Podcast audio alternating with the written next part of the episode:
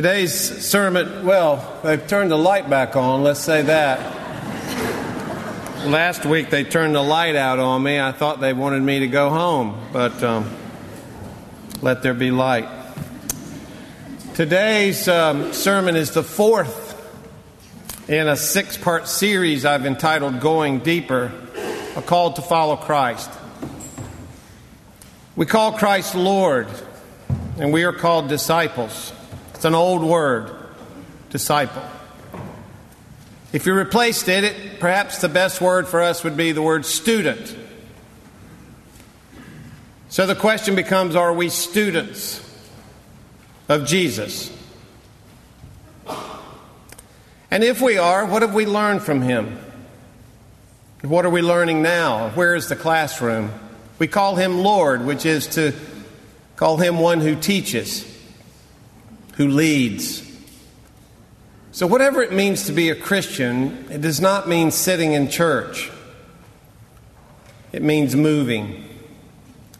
We follow Christ all of our life, regardless of how old we are. We're learning something. We never stop learning as students of Jesus. So going deeper is a call to every baptized Christian to follow him more closely. Today the sermon is about a blind beggar. They came to Jericho, and as he and his disciples and a large crowd were leaving Jericho, Bartimaeus, son of Timaeus, a blind beggar, was sitting by the roadside. When he heard that it was Jesus of Nazareth, he began to shout out and say, "Jesus, son of David, have mercy on me." And many sternly ordered him to be quiet. But he cried out even more loudly, "Son of David, have mercy on me." And Jesus stood still and said, "Call him here." And they called the blind man, saying, "Take heart, get up, he's calling you." So throwing off his cloak, he sprang up and came to Jesus. And then Jesus said to him, "What do you want me to do for you?" And the blind man said to him, "My teacher, let me see again." And Jesus said to him, "Go, your faith has made you well." And immediately he regained his sight and followed him on the way. The word of the Lord. I literally grew up with this text. My dad was a Methodist minister in Eastern North Carolina, and when he died, we were cleaning out his things, and of course there were all of his sermons.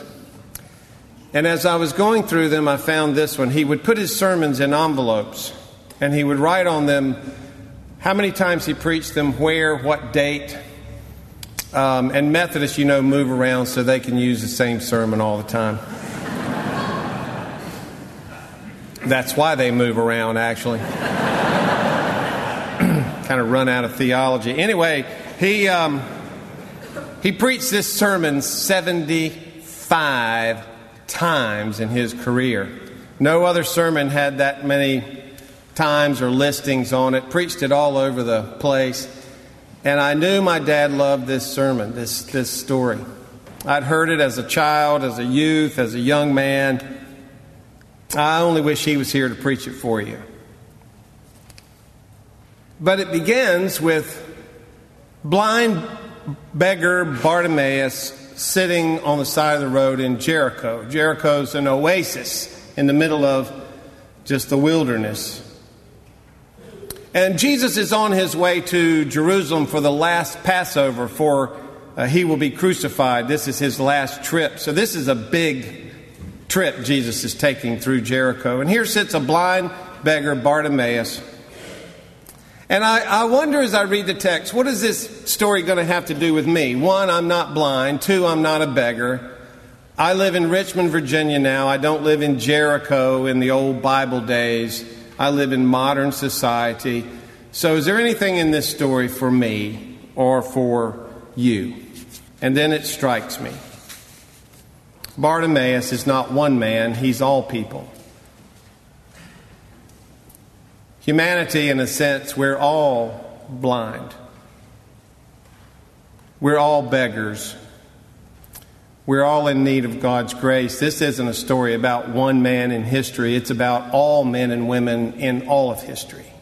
He's a bigger story than himself. And if I were a blind beggar, there's no big deal in calling out for help. I'm blind. I'm a beggar. Of course, I'm going to, if I see an opportunity, I'm going to grasp it. But it strikes me when we don't think we need anything from God that we are the most blind. It strikes me that when we believe we are somehow self-sufficient, that we are the most impoverished. Oh, this man has a lot to do with us. And he must have known something about Jesus because he wouldn't have parked himself on the side of the road knowing that Christ was going to be leaving Jericho that day. And he begins to shout out saying, Jesus, son of David. That's interesting. Why son of David? Jesus of Nazareth is a common name. That means Jesus from the little podunk town of Nazareth. Kind of like being from Farmville. Anybody here from Farmville? Okay, we're good. It's been years since I've been to Farmville. It might be a huge town, but you know, it's Nazareth was a trailer park for artisans who were working in a large city that Herod was building. So it's a no place. Even Nathaniel said, "Can anything good come out of Nazareth?" So to call Jesus of Nazareth is like to say Steve Eason. But to say Jesus, son of David, is something else. David, in the Old Testament, is sitting at the pinnacle of Israel's history. Everything that God promised to Abraham and Sarah, I will make of you a great nation. I will take you to a land. I will do this. I will do that. It came to fruition in who? David. How did you know? David was the King of Kings. In a sense, the Lord of Lords. David was everything. Now, forget about Bathsheba. David was everything. And so to call Jesus, son of David, is to say, Jesus, extension of the covenant with Abraham, the promise of the kingdom yet to come. That's what all that little word, those words mean. So he may be blind and he may be a beggar, but he's not stupid. He's heard of Jesus. Perhaps he's heard he's raised people from the dead. He's touched lepers and made them clean. He knows the story, and he cries out to God in Christ. In that sermon my dad had on yellow pages, stuffed in that envelope, there was a phrase that I wanted to keep. It said, there is not a greater moment in a person's life than when they seek and cry out to God. Someone can be at the worst point of their life, and they might be at the best part of their life. They could be in their darkest hour, and they could be at the moment of transformation and change in their life. Finally, it's come to a place where you are willing to cry out for God. That's not a bad place for you to be. And Bartimaeus isn't crying for someone else. You notice how when we do prayers, we're always praying for somebody else. I'm praying for Bob or Sally or my grandmother or my child. Bartimaeus is crying out for himself. This is a prayer every human being in all of history must pray at some point. Jesus, have mercy on me. It's personal. It's intimate. Jesus, I'm talking about me right now. My blindness, my poverty, my life, my relationship with God, have mercy on me. Have you prayed that prayer ever in your life? It's my turn. I've been disconnected from God. I don't want Christ to have my life. You ask me, am I learning anything from Jesus? And the answer is no. I know it. You know it. Everybody knows it. I haven't learned anything from Jesus in 20 years. I go to church, but I haven't come to Christ. There's a difference. Going to a garage does not make you a mechanic. Bartimaeus, he's gone way past being religious. He wants a relationship. Have mercy on me. And then don't you find this next part interesting? It says many, that means a lot, like here, many sternly. This is an interesting word in the Bible. Many sternly ordered him to be quiet. Now, I want you to do this with me. On the count of three, I want you to say at the top of your voice, all the kids will love this. Use your outdoor voice, okay? I want you all to say, be quiet. Ready? 1, 2, 3. Be quiet! That's kind of what it was like.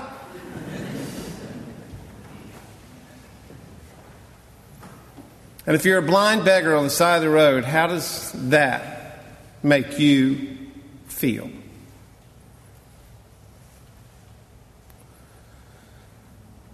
You know, I don't know who Bartimaeus was. I wish I did know who he was. But I know one thing. He was hungry for another life. And it says, he cried out even more loudly, Son of David, have mercy on me. I don't care what they say. This is my opportunity. It's time. It's time for me to be healed. It's time for me to get over this addiction. It's time for me to get back in this marriage and stop this running around. It's time for me to use some discipline in my life. It's time for me to grow up. It's time for me to learn to pray, to be connected to God. It's time for me, for my hard, callous heart to be changed. It's time for me to forgive and let it go. This is my opportunity right now. I don't care what they say. Have mercy on me. And then it says this. The gospel writers wrote this down. These are the words they wrote down. Jesus stood still. So it got their attention. This is a parade going through Jericho. This isn't one guy and 12 little dudes walking through town, you know, and no big deal. Jesus was a rock star by the time he went to Jerusalem the last time. Do you understand that? He was a rock star, meaning the Bible says he could no longer go into any of the cities because of his popularity. This is a throng of people. And the gospel writers say, Jesus stood still. Oh, it got everybody's attention. He has stopped. Oh, look. He stopped for a beggar.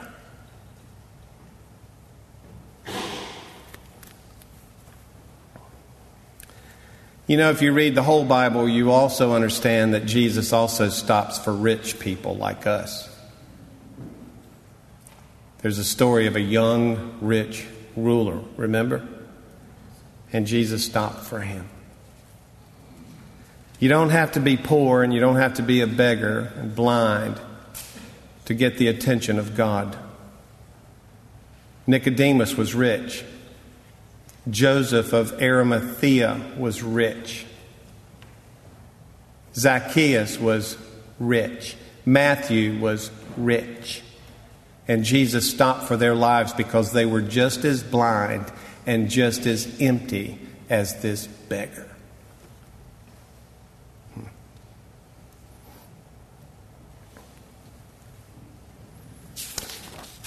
It's interesting, when he stopped, he said to the crowd, "Call him here."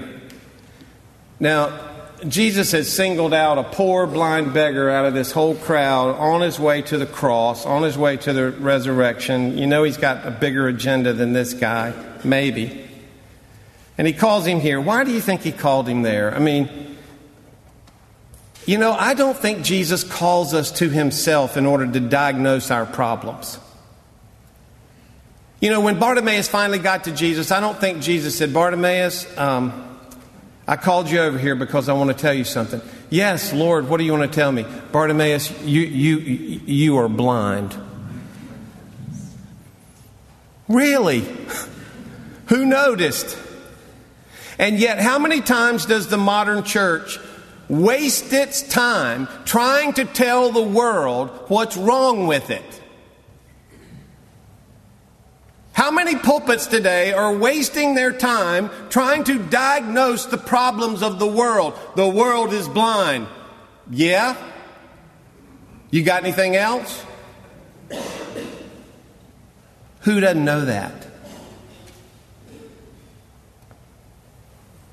When you come to Christ, your life's about to change. He will never call you to himself and leave you where you are. Never. You're going to change. And then the gospel writer told us this. This is weird. You'll never forget this right here. On your deathbed, you're going to remember this, okay? Throwing off his cloak, he sprang up and came to Jesus. Why give me that detail? Why not just say,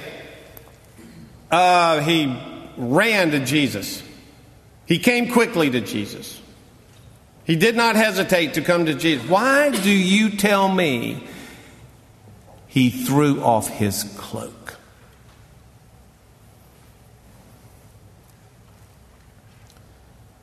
A cloak is all a beggar has. It's his tent by night and his shelter by day. It's whatever is hindering him from coming to Jesus.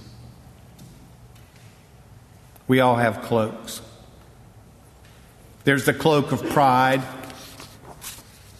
I don't want to come to Christ because I'm a successful business person, and people would see that as a sign of weakness. There's the cloak of materialism. I don't want to come to Christ because he'll ask me to give everything I've got in order for the sake of the gospel. There's the cloak of intellectualism. You know, Jesus, I've got to understand this. And, you know, it's got to make sense to me. It's got to be rational. I'm a Presbyterian. Well, let me ask you, Presbyterian, do you understand right now in this moment that you are spinning at 66,000 miles an hour?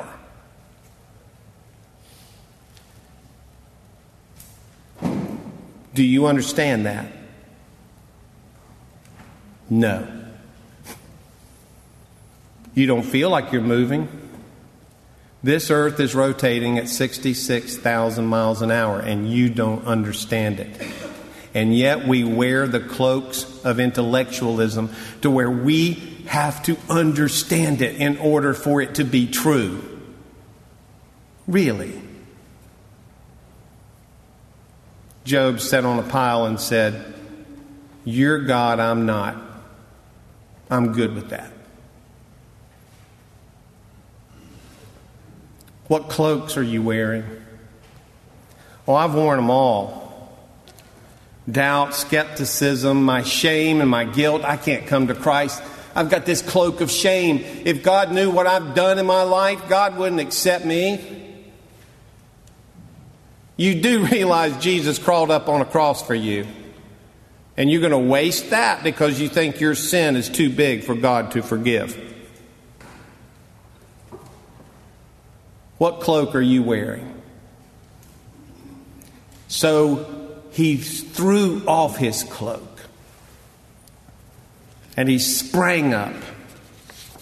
And he came to Jesus. Now here's a weird thing. Jesus... Don't you wish you had Jesus here for like 5 minutes? I mean, like the historical Jesus, and just say, what were you thinking? You know, sometimes I want to ask that before I die with a lightning bolt. But I just want to ask, what were you thinking? Because Jesus turned to Bartimaeus and said, what do you want me to do for you? What kind of question is that, Lord? He's blind and he's poor. I'm going to go with, he'd like to see.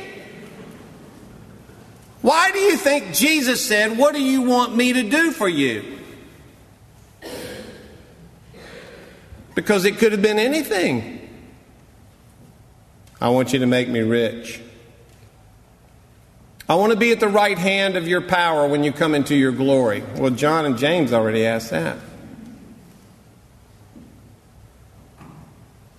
I think you have to say it. You do. What is it you want from God? Jesus didn't need to ask this question. Bartimaeus needed to answer it. And he said to Jesus, my teacher, let me see again, which tells us Bartimaeus was not born blind. Let me see the wonderful earth you created. Let me see my wife's face. Let me see my children. Let me see the blue sky. Let me see the water and the trees. And let me see all that you have created, oh God. Just let me see again. And Jesus said to him, go, your faith has made you well. And it says immediately he regained his sight. But here's a kicker. And followed him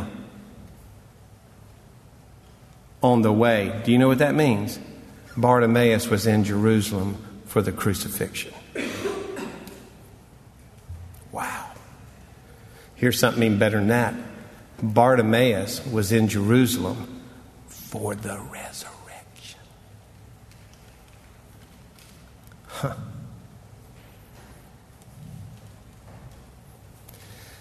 Oh, I know why my dad preached this puppy 75 times. It begins with blindness and it ends with sight. And that's the message of the church for the world today. We don't need to waste our time telling the world how it's blind. What the world wants to know is, have you got anything in there that'll help me see? It starts with a man sitting on the side of the road and life passing him by. And it ends with him standing up and following Jesus Christ to his death and resurrection. Now, there are things in this life we cannot fix, and especially if you're a child or youth here, I want you to understand this. All blindness is not cured, and all cancer is not healed, and all sickness is not taken away instantaneously. That's not what we promise. But what we do promise is there is a compassion in the heart of God that will stop for all people, heals us in ways beyond our knowing, and gives all of us true sight as to what our life is really all about. And then we get up and we follow him. In the name of the Father, the Son, and the Holy Spirit. Amen.